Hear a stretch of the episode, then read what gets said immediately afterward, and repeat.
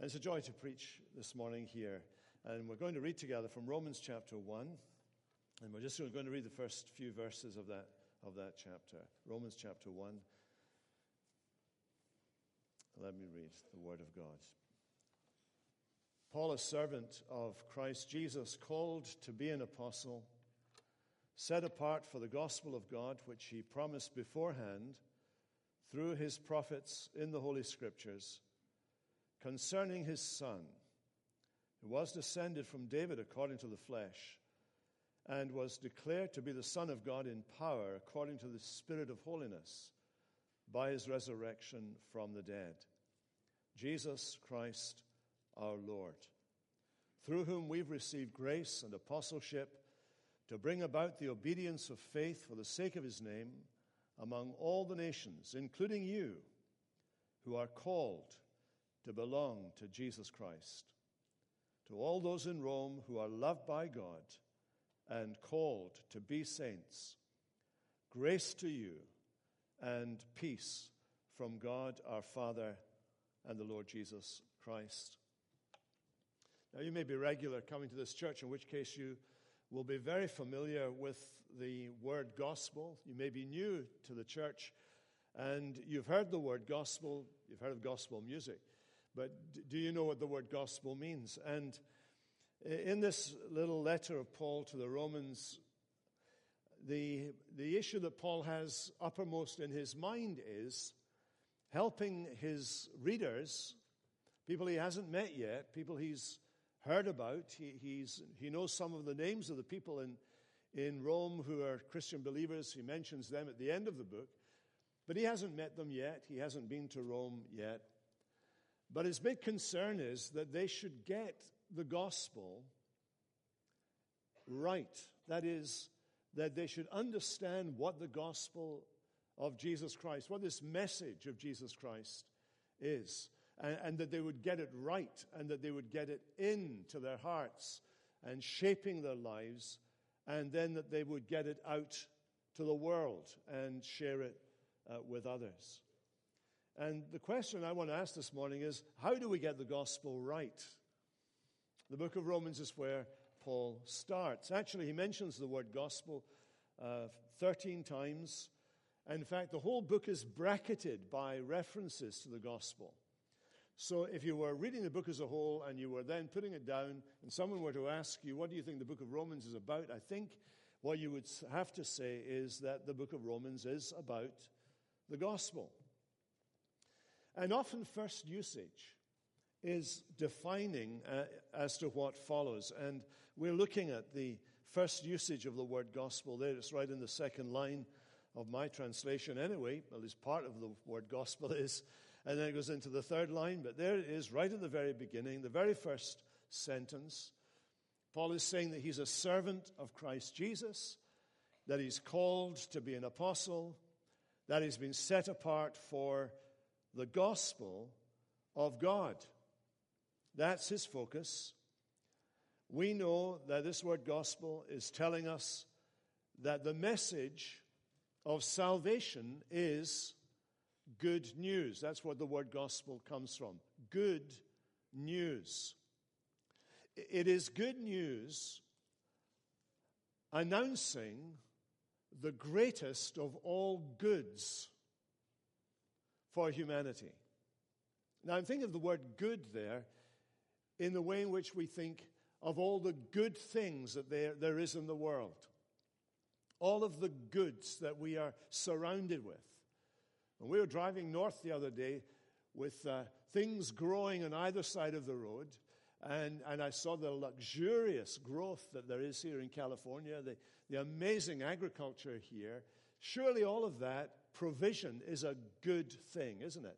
All of that provision of food and the ability to grow it in this rich soil is a good that God has given to us.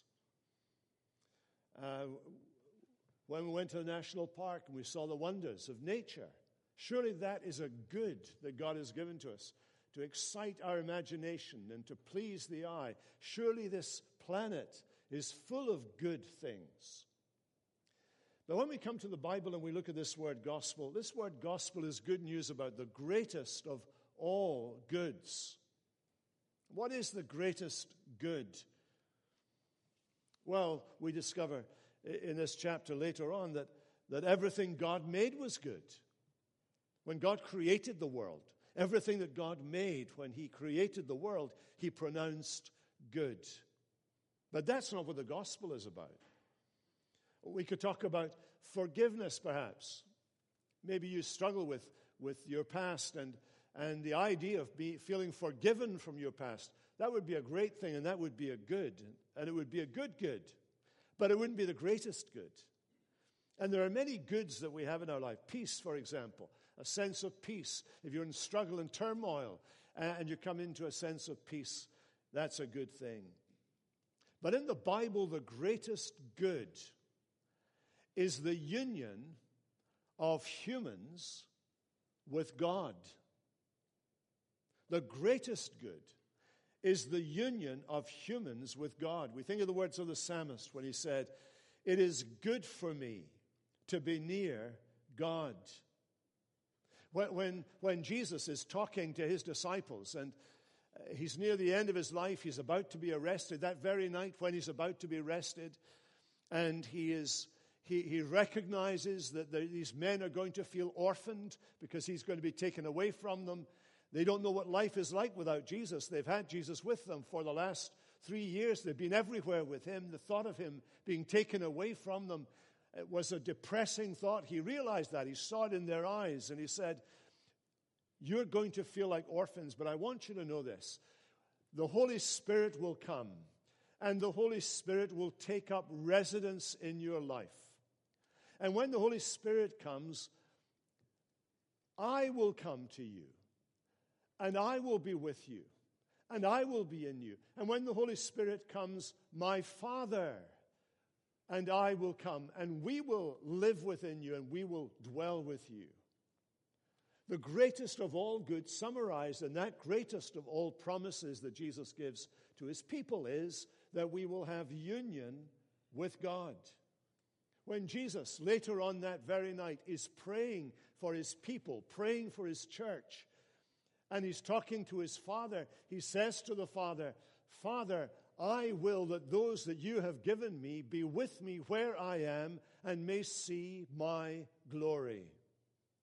That the ultimate destiny of the children of God is to be with God forever and to enjoy God forever, because the ultimate good that God can give you is himself. Now, that's the primary thought that we have here in the book of Romans. And we could summarize this idea of having God in terms of a threefold union. We think, first of all, of the union of God and humanity in Jesus Christ. It's nearly Christmas. You may not want to hear that news, but basically, as soon as August is over, I start thinking about Christmas.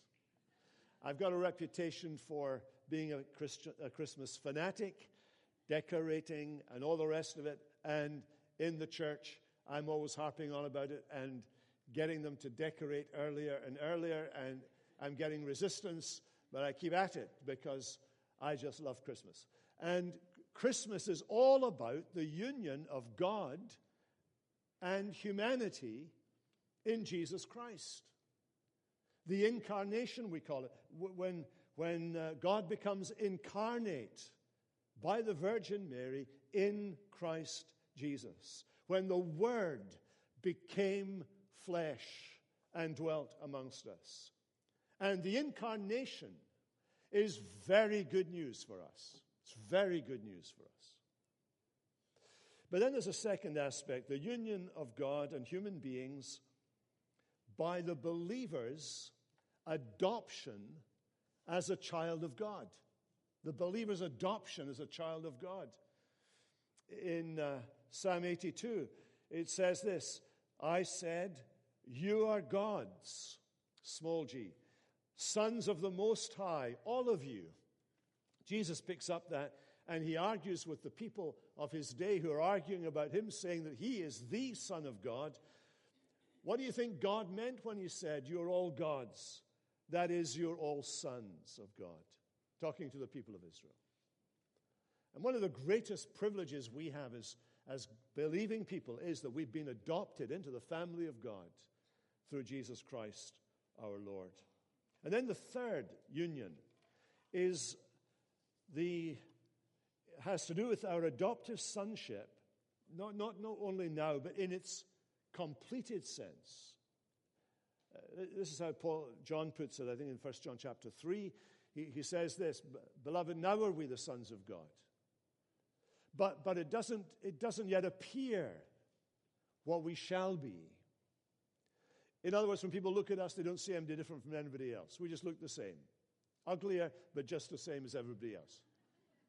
But when he, Jesus, shall appear, and we appear with him in glory, we will be like him.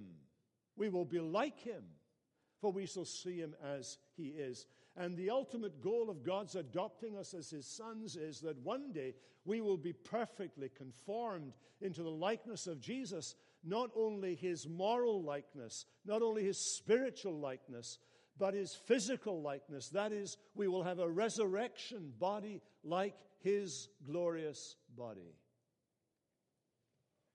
That is the point and purpose. That is what we mean when we talk about eternal life.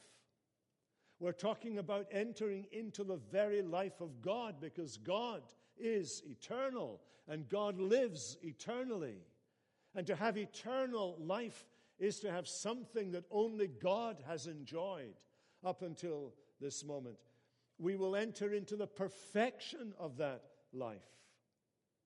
And this was the good news. This is the good news that Isaiah, the prophet, referred to when he was saying in Isaiah fifty-two, How can they preach unless they be sent? As it is written, How beautiful are the feet of those who preach the good news, who publish peace, who bring good tidings of good, who publish salvation, who say to Zion, Your God reigns. What is the ultimate in this relationship we have with God? Here is how Jesus sums it up for us in John seventeen. This is eternal life, that they may know you, the only true God, and Jesus Christ, whom you've sent. Well, that was the introduction. Let's come to the text. And, and follow with me as we hear what Paul says in this little introduction about the gospel. He begins by saying that the gospel is the gospel of God. How does he mean that? It's the gospel of God.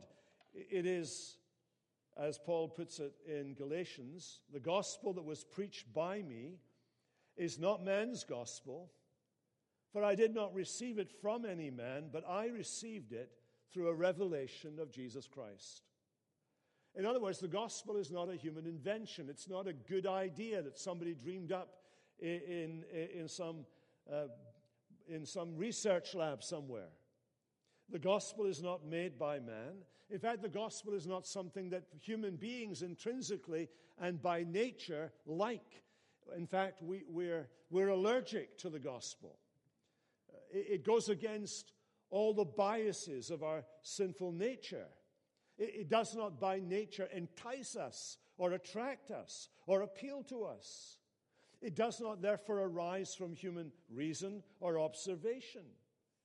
Nature, hum, nature outside may point us to God. It may tell us something about the enormity of God and the brilliance of God in, in designing it all, but it doesn't take us to the gospel of God.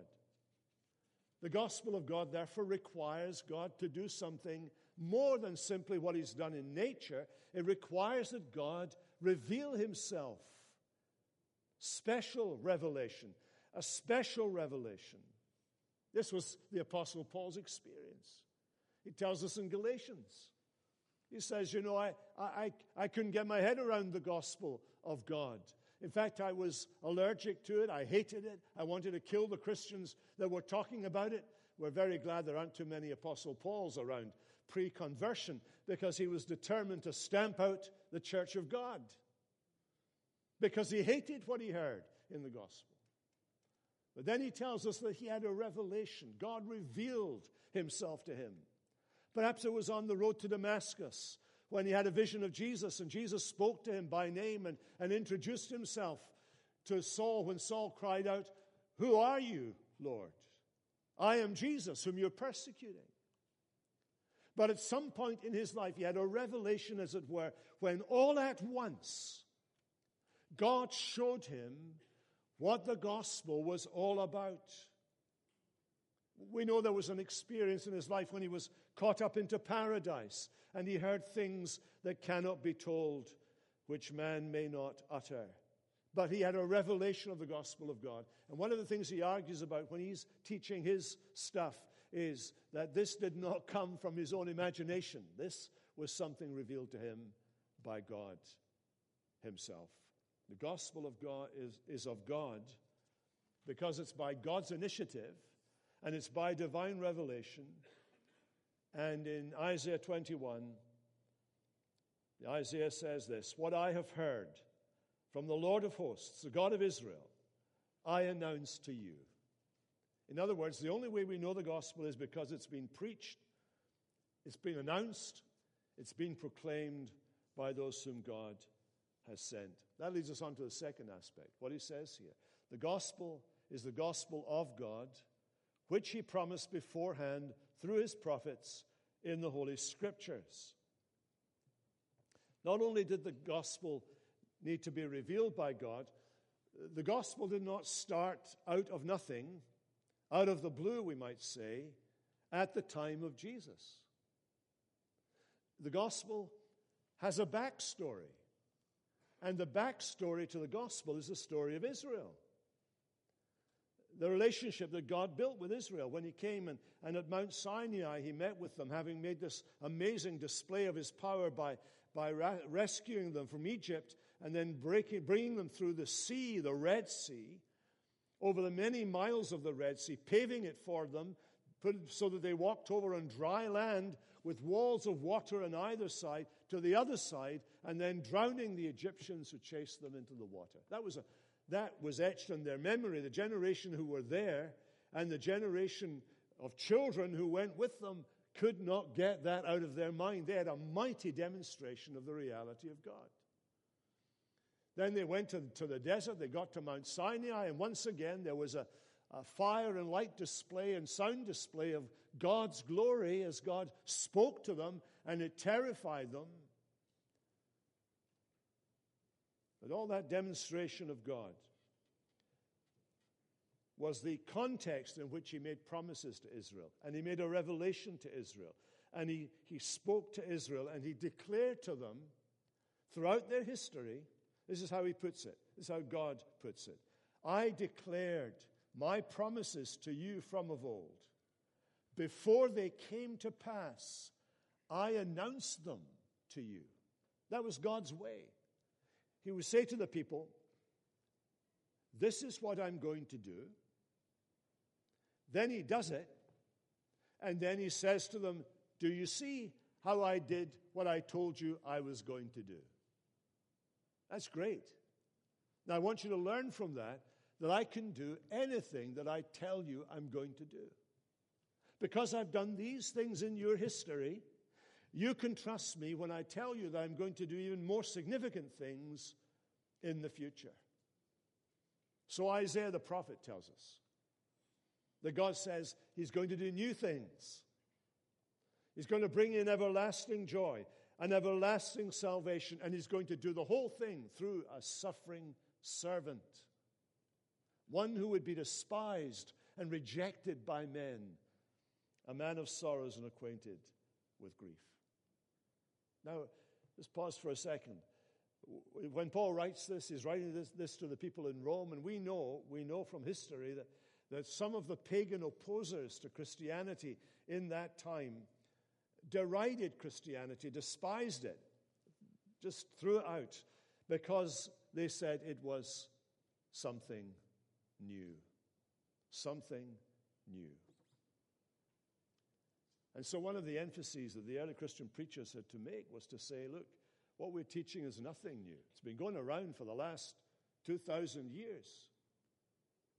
longer. What, we, what we're teaching to you has a backstory in the story of Israel.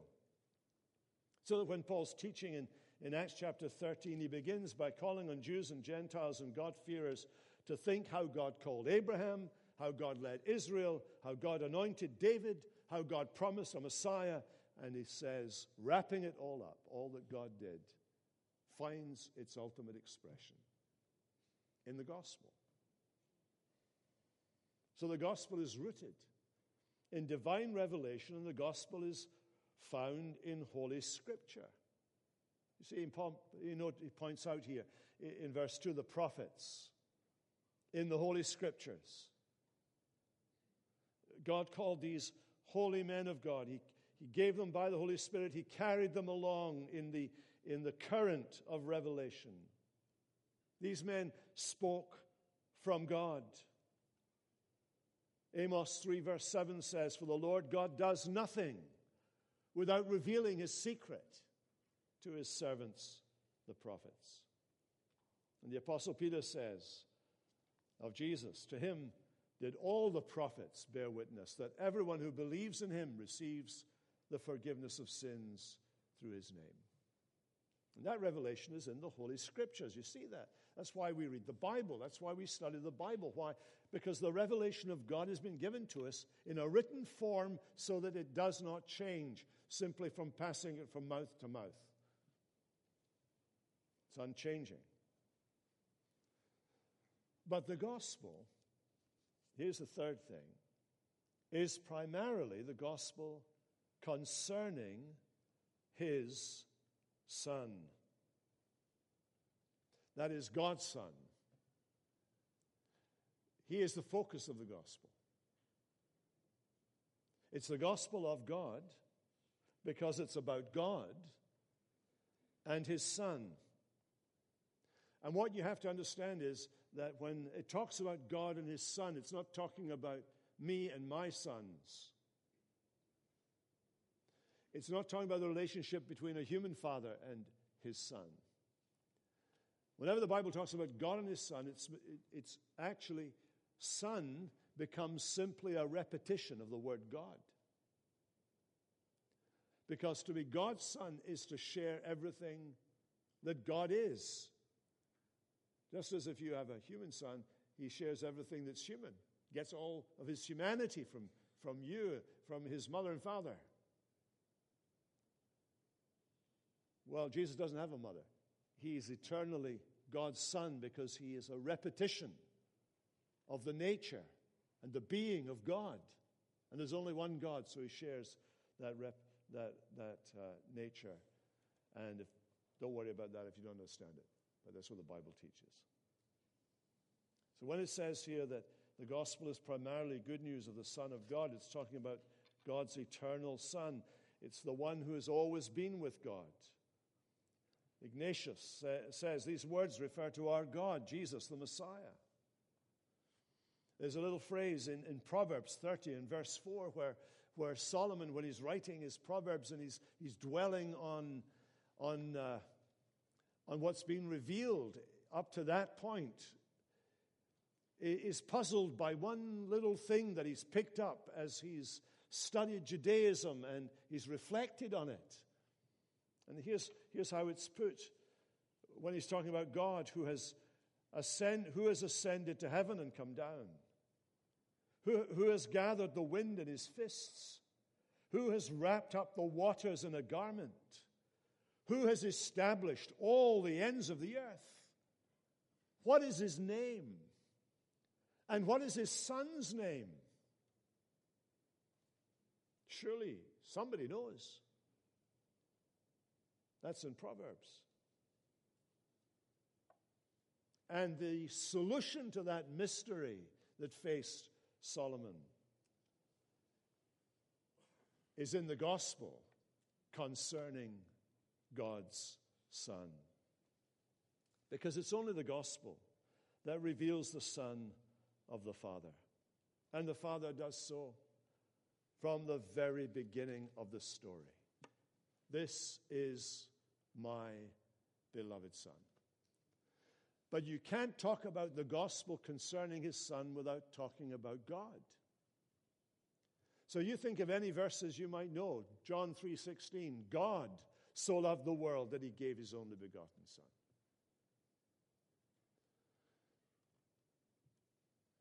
He, the Son, the, the gospel of the, the Son is the power of God unto salvation.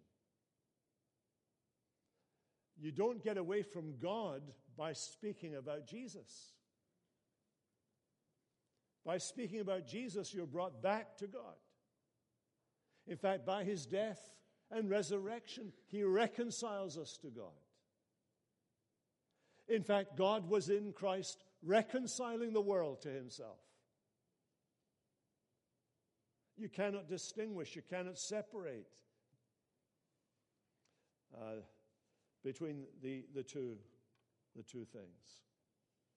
And so at the baptism, God says, this is my beloved Son, with whom I'm well pleased. So the gospel concerns God and his Son. He's set forth here as, as the Father's, the repetition of the Father, the living uh, image of the Father. Always been face to face with God, the creator, sustainer of all things. And when the New Testament calls Jesus Son, it points us to back to the Father who has always reigned and lived in eternity. Uh, just take a, a moment to consider the use of this word Son in the Gospels. In the Gospels, we, we, di- we discover there was a, a conflict between Jesus and the religious leaders of his day about the Sabbath, Shabbat. And at the heart of the conflict was that this Sabbath, in, in Jewish thinking and Bible thinking, was a matter of rest because God rested from creating on the seventh day. And so Israel rested from creating on the seventh day.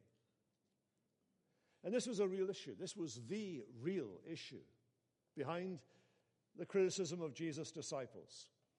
I don't know if you know the story where they're walking through a wheat field. It's a Sabbath day. They're out for a Sabbath day's walk, so they're keeping the, into the distance that was allowed them by the rabbis. Uh, but they're going through a field, and as they're going through, they allow themselves to kind of pull, pluck some heads of corn, and they rub them in their hands. And when they've taken off the outer part, they eat them, and somebody saw them doing this and accused them of working on the Sabbath day. We laugh and we think, working? That's, you're just rubbing your hands, but you were working, technically working on the Sabbath day. And they challenged Jesus. But that whole incident, the whole incident about them challenging Jesus, in Matthew's Gospel, chapter eleven, is preceded by what's called the messianic shout. Jesus, out of the blue, shouts. He shouts these words, I thank thee, Father, Lord of heaven and earth, that you have hidden these things from the wise and the understanding and have revealed them to children. And then they get on to him about his disciples working on the Sabbath day. And in response to that, Jesus says to them, the Son of Man, that's himself, the Son of Man is Lord of the Sabbath. Lord of the Sabbath. And one Jewish rabbi, in one of his books, asked this question, is this really so? That your master, the Son of Man, is Lord of the Sabbath. I ask again, is your master God? Is your master God?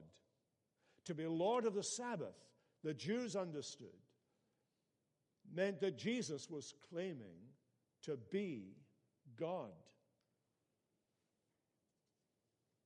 The gospel concerns God and his Son.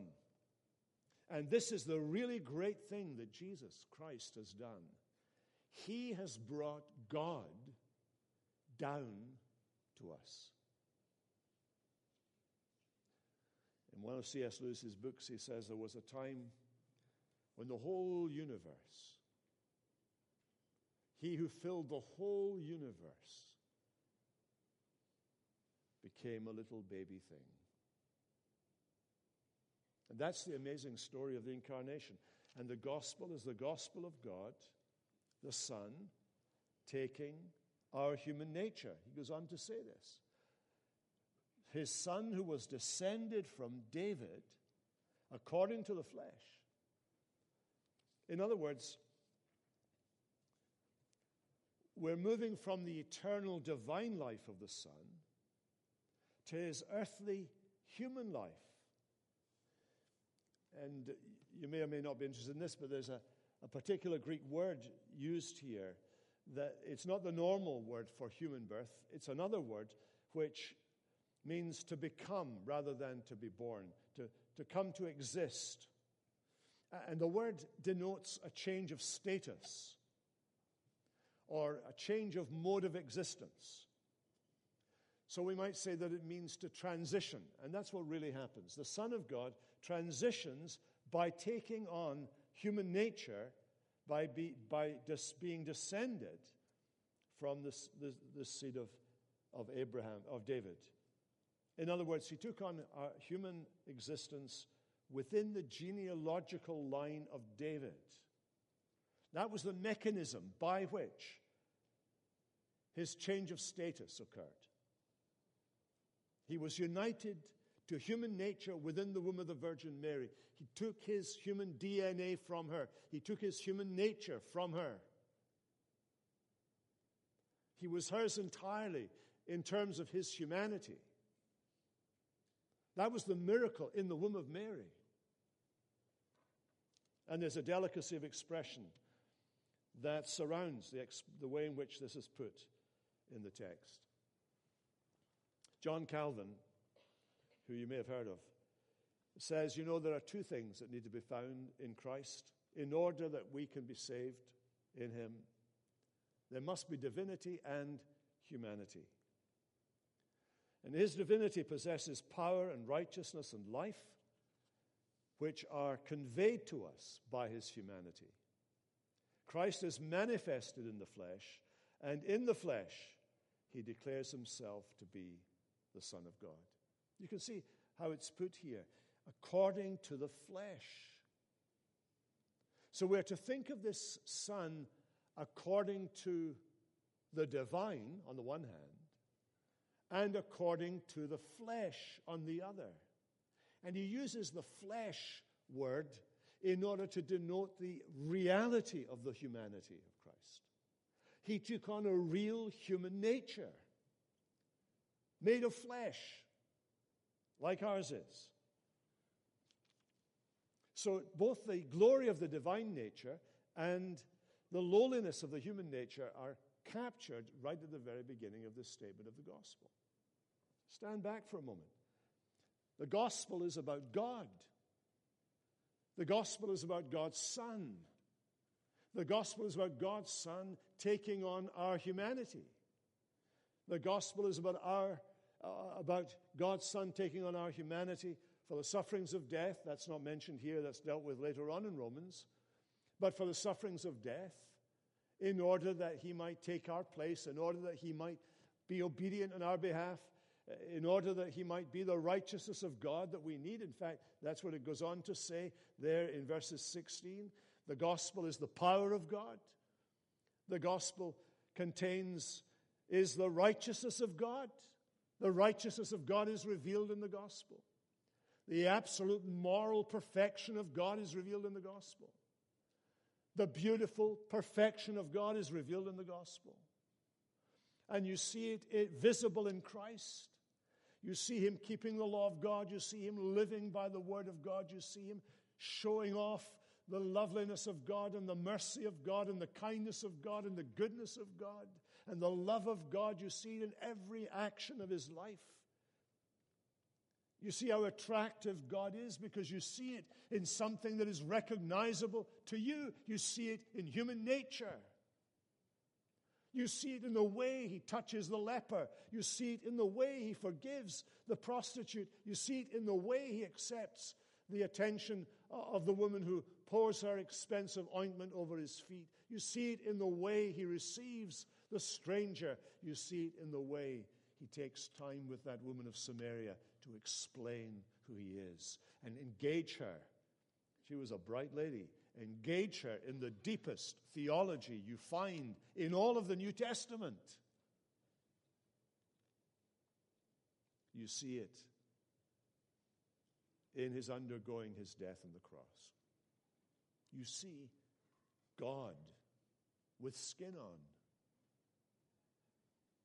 our skin, living a life that pleases God in our human flesh. Human flesh. With all its weakness, its decay, its fragility, its mortality. Flesh. You have no idea how much that up the noses of the people when Paul first wrote that. Because there was Greek philosophy in the background. Greek philosophy said, you know, the spirit is good, the flesh is bad. Flesh is evil. Flesh is dirty. How did the Son of God come? In flesh. Our flesh. But then he kind of winds it up here. He's declared to be the Son of God, declared to be the Son of God in power according to the Spirit of holiness by his resurrection from the dead. What has happened here? The Son of God has transitioned, the person of the Son, not, not his divine nature, but the person of the Son, has transitioned into taking our flesh and living a human life in our flesh. In our flesh, he did not look like Superman. Who would want to? But he didn't look like Superman, or Batman for that matter. And certainly not like my favorite, Wonder Woman. But so, uh, there was nothing exceptional. At one occasion, people said about him, before he was about thirty years of age, people said to him, he must be no more than fifty. So he was obviously old for his eight years. In fact, what the prophet says about him is that there was nothing about him that anyone should desire him. He was ordinary. Ordinary. That's a real encouragement, isn't it? Well, it is for me. Maybe not for you. You're Californians. but but it was he, he was ordinary. He could have come from Glasgow. And had a Glaswegian accent that none of you would understand. Which I don't have. Because I'm posh. In his flesh, nobody could see that he was the Son of God. In his death, anybody who had such conceptions of him would have their conceptions shattered. Therefore, he is declared publicly to be the Son of God, clinching all his arguments by being raised from the dead, by rising from the dead. It says here, by the Spirit of holiness within him. Here is the Holy Spirit getting in on the business, on the act. The divine Son is transitioning again into a new role, salvation, as the Son of God with power. When he was declared the Son of God, by openly exercising this real celestial power, that is the power of the Holy Spirit, because that power is a power peculiar to God, and it shines forth in the resurrection, then it was put beyond any dispute that he was the Son of God indeed. That is why doubting Thomas doubted. That is why doubting Thomas waited and wondered and would not take anyone else's word for it because he'd figured out by listening to Jesus that if this really was Jesus risen from the dead, then there was no other category to put him into than the category of the God of Israel. And when Jesus appears to him and says, Thomas, I hear you weren't taking their word for it, so I want you to take your hand and put it where the spear went. And I want you to put your finger where the nails went. Thomas makes a kind of amended statement of the Shema of Israel. My Lord and my God. The gospel is meant to bring us to God. And it's meant to bring us to God via Jesus Christ. I want to finish by telling you a little story written by a Jewish scholar and rabbi, Jacob Neusner, in his book, A Rabbi Talks with Jesus.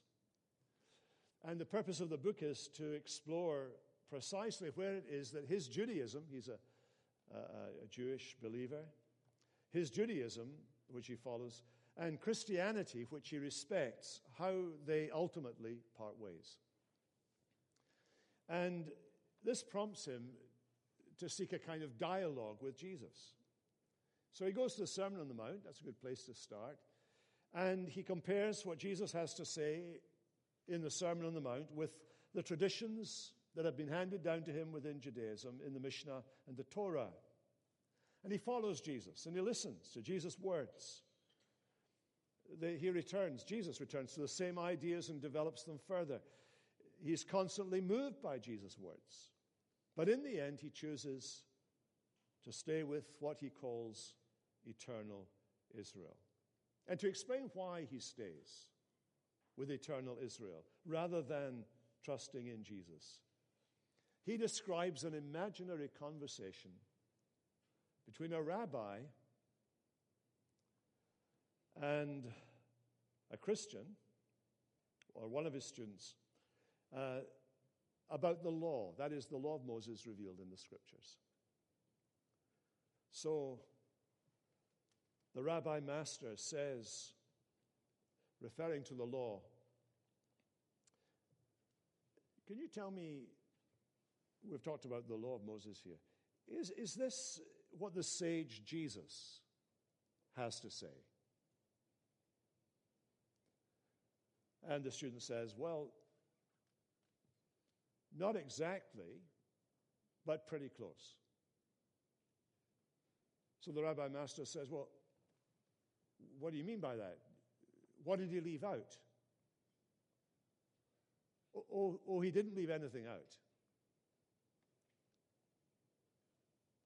Then what did he add? What did Jesus add to the law of God? And the student looks at his master and says, himself. He added himself.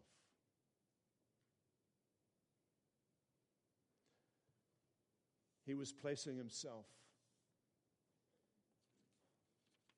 as the summation and expression and completion of the Torah, of the law of God.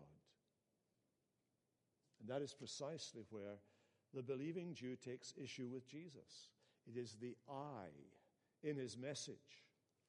And Neusner cites the story of the rich young ruler to whom Jesus says, if you would be perfect, go and sell all that you have.